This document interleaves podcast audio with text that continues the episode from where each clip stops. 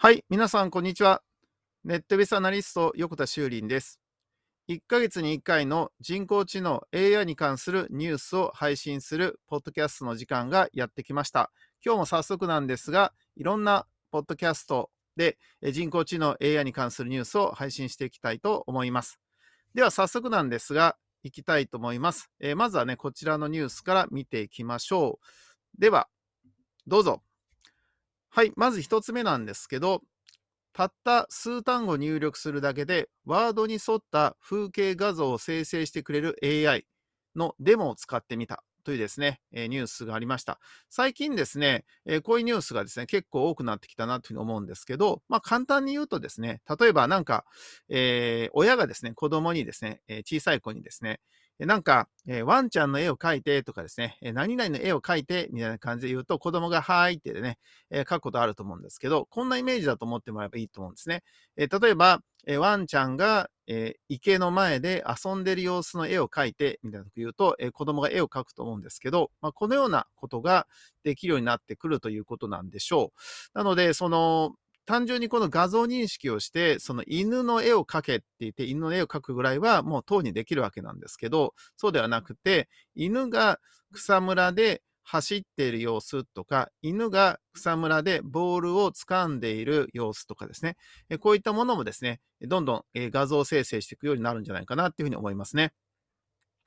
はい、えー、2つ目のニュースなんですけど、えー、ベタ塗りすら不要、えー、NVIDIA のお絵かき AI が進化、文字からリアルな画像生成っていうふうにありますが、まあ、この辺もですね、あの漫画家さんがですね、自分が漫画で絵を描いたものの実際のその絵の中のベタベタで塗る部分とかをですね、その例えばその、お手伝いさんというかスタッフさんの方に実際はお願いして、自分はあの大枠だけ描いて、中はですね、色塗りとかはですね、その、弟子とかにね、刺したりっていうことがあるわけなんだけど、こういうこともね、できるようになってくるということなんですね。まあ、つまりは、その人間がその人間にこうやってやりなさいっていうふうに指示して、で、それを受け取った、まあ、弟子なりが、その言われた通りにできるっていうことが、今すでに可能であるならば、それはロボットにも同じように、こうやりなさいってことを言えばですね、できるっていうことですね。まあ、そうじゃなくて、その、例えば漫画家さんがやってる様子を見て、俺と同じようなことをできるようになれっていうとなると、ちょっとレベルが高いんだけど、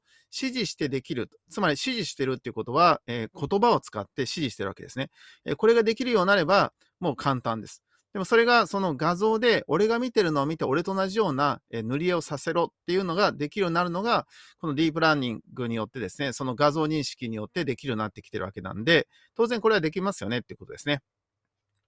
はい、えー、続いてのニュースなんですけど、えー、手話を身近に日本財団が AI 使った学習ゲーム開発と。これね、あの結構面白い、面白いって言ったらちょっとあれなんですけど、えー、ゲームだと思います。これはですね、例えば手話というですね、えー、ものがありますね。その目の不自由な方、えー、耳の不自由な方ということで、えー、この手の動きを使ってですね、えこう、え伝えるっていうことがあると思うんですけど、このやり方っていうもので、実際にその、例えば、えっと、なんだ、木っていうのはこうやって手を動かすとかね。え例えば、その海っていうのはこうやって動かすとか、ワンちゃんこうやって動かすって決まってるじゃないですか。それを実際にやると、その動きに応じてですね、そのゲームがえ動いていくという仕組みになってるんですね。まあ、こういうものは、なんかどんどんどんどんですね、そのなんていうかゲーム化するって面白がるっていうことではなくて、そのみんながそのこういう手話っていうものを学んでいくときに、まあ、その学びやすい環境を作っていくってことも非常に重要なので、非常にですね、そのまあこれも要するにこう、えー、いわゆるジェスチャーを認識するっていうことでできるようになってるわけなんですね。まあ、画像認識の一つですけど、まあ、あの素晴らしいなっていうふうに思いますよね。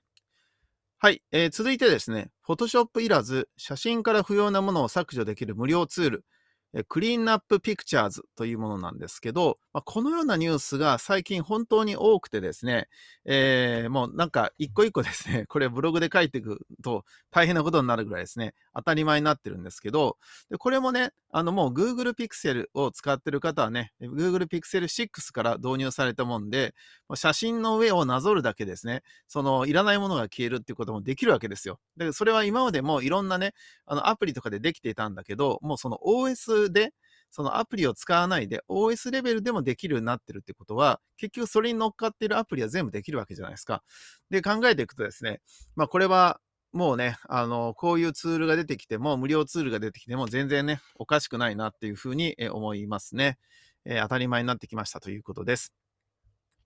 はい、続いて、その Photoshop なんですけど、Photoshop 2022の新機能として、風景ミキサー、ホバー選択が Adobe 先生画像認識技術で可能へっていうもので、これもね、結構あのネットで話題になってましたけど、その風景、まあ、今までであればね、いろんなアプリで、その風景を認識することによって、あの、例えば曇ってる日は青空に変えるとかですね。そのような、えアプリっていうのがあったわけなんですけど、これがそのフォトショップの方にも実装されたっていうことなんですね。あとはこの範囲選択をして、例えばなんか顔を切り取りするとか、え、何かこの、え、人間を切り取りするとかですね、馬を切り取りするみたいな、こういうような作業っていうのが、今まではね、切り取りするときに拡大してですね、そのえっと、馬と背景との境目のとこをですね、こう細かくですね、えー、範囲設定していかなきゃいけなかったんだけど、これがもう一発でポンってできるようになったというもんなんですね。でこれもやっぱりね、あの人間ができるんであればね、人間がこう、ささっとこうね、あの分類できるんであれば、当然 AI もできるよって話で、この辺のことが出てきてるということですね。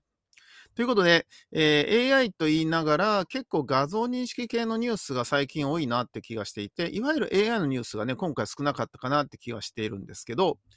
はい、じゃあ今度ね、AI に関するニュースをちょっと見ていきましょうか。はい、今度はですね、こんなニュースあります。AI で架空の小説を作ることができるツールで、Wikipedia を模して、えー、ザトウイチ VS ゴジラっていうのを作ってみたら、脚本が、えー、安野さんで、監督が、これ富野さんって読むのかな？になったというですね、えー、ものが、えー、このトゥギャッターの方でまとめられていましたけど、これ非常に面白いなと思うんですよね。その、こう、今までではありえないと思ってたような小説っていうものをですね、えー、作る。で、これは今までであれば、その、例えば今であればそうね、例えばなんだ？えっ、ー、と、ルパンと名探偵コナンがコラボするとかですね。まあ、そういう映画とかあるじゃないですか。で、これって2人の監督とか、2人のその著者の人がお互いが、えー、協力関係になって、そのコラボとして、えー、お互いがいいよって言わないと、当然そういう映画とかはね、撮れないわけなんだけど、これをこう、今まででありえない組み合わせってものを、その素人さんがですね、この AI によって作らせて、一つの作品を作ることができるっていうのは面白いですね。もちろんこれに関しては、いろんな著作権の問題とか、肖像権の問題とかがあるから、必ずしもそれがいい悪いを置いといて、その技術的にはできてしまうということですね。だこの辺がですね、その個人的に楽しむ範囲なら OK なのかって話が今後出てくるんじゃないでしょうかね。その著作権に関しても、その個人的にえー、楽しむだけであれば問題ないんだけど、それをその商用として使っていくんであればダメですよってことが、まあ、著作権の中でよく言われてると思うんですけど、まあ、このようなですね、その漫画とか小説っていうのも、その個人的に楽しむために作っていくってことが可能にはなるわけですよね。そうするとですね、まあ、それが簡単できるようになれば、なんかもう自分がですね、あの自分、なんか組み合わせを作ってですね、小説をね、やり始めたら、今度は結局その元となる小説っていうものが売れなくなったり、もうみんなその AI によってね、作った漫画ばっかり読むようになったら、そうすると漫画買わなくてよくなりますよね。小説買わなくてよくなりますよね。そうすると著作権とか言っている著者の方は困るわけですよ。なので、まあそういうこともこれからね、起きてくるかなって気はしますね。はい、続いて、えー、感情認識 AI で表情訓練、好かれる営業、プレゼンに聞くアプリっていうものが紹介されてたんですけど、その、やっぱりね、こう、見た目のね、その表情っていうもので、えー、ちょっと感じが悪いとかですね、えー、いい感じだとかですね、あの、好印象だみたいな形で、そのね、顔のね、あの、笑顔の様子とか、なんか顔の引きつり方とかね、えー、こういったもので皆さんね、えー、怒ってるとか笑ってるとか、なんか、あの、ちょっとこれうまくいかないかもとかって皆さん見抜いてると思うんですけど、こういったものをですね、感情認識 AI というもので、まあ、見抜けるようになってくるという話ですね。まあ、これはもうね、あのいわゆる嘘、嘘発見器じゃないけど、こういうものはこれから出てくるんでしょうね。でもやっぱりそれで、こう逆に言えばね、その人で実際に訓練しなくても、その AI を使ってですね、その自分が上手にプレゼンできるような、好かれる営業になるような、そういう練習ができるようなアプリが出るんであれば、こういうものはね、あの、確かに、えいいかもしれないですね。はい。続いて、AI が生成する実在しないかを簡単に見破る方法。これ前からね、よく言われてるんですけど、瞳の動向、え目の動向っていうものを見ていけば、その形でわかるみたいなことが言われたり、その光の向きが違うとかね、言われたりするんですけど、で、これね、結局そういうことを、あの、見抜いている、え見破るのを発明した人っていうかですね、発見した人ってこれ人間なわけですよ。あの、で、それが人間が発見して、えそうやれば見破れるんだよって、こうやって発表するってことは、当然それをまたプログラミングしていけば、見抜けないような AI が実在しないかを作っていくことができるようになるわけですね。だから僕これ完全にいたちごっこなんですよね。でもまあまあ、あのよりね、こう、良くなっていくことはいいことなんだけど、これ、究極はね、あの、これを突き詰められなくなるということになってくるとは思います。ということでですね、えー、お話しさせてきました。あとは、えソニーの最新対話 AI っていうのが出て、束縛彼氏とチャットできるアプリなんかが出たみたいなニュースも入ってきていますね。あとは今回ね、顔認証で結構大きいのがね、あの Facebook が顔認識機能を停止したっていうのは結構大きいニュースかなと思ってますね。まあいろんなプライバシーの問題があるようなんですけど、やっぱりね、これって大きい問題かなって気がしています。はい、などなどですね、えー、今日は、えー、AI に関するニュースということで、えー、紹介いたしました。またね、来月、えお会いしたいなと思っています。ネットベースアナリスト、横田修林でした。ありがとうございました。バイバイ。